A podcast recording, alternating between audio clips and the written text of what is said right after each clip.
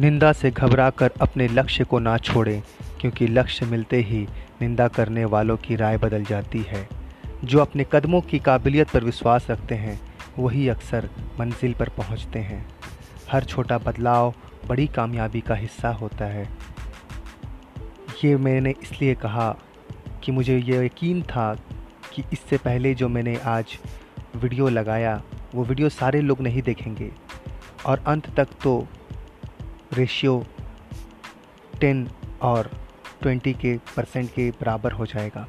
पर मुझे यकीन है ये जो 10 से 20 परसेंट वाले लोग जो मुझे ये लास्ट तक वीडियो जो देखे हैं, उनके अंदर वो काबिलियत है कि वो कुछ कर गुजर जा सकेंगे।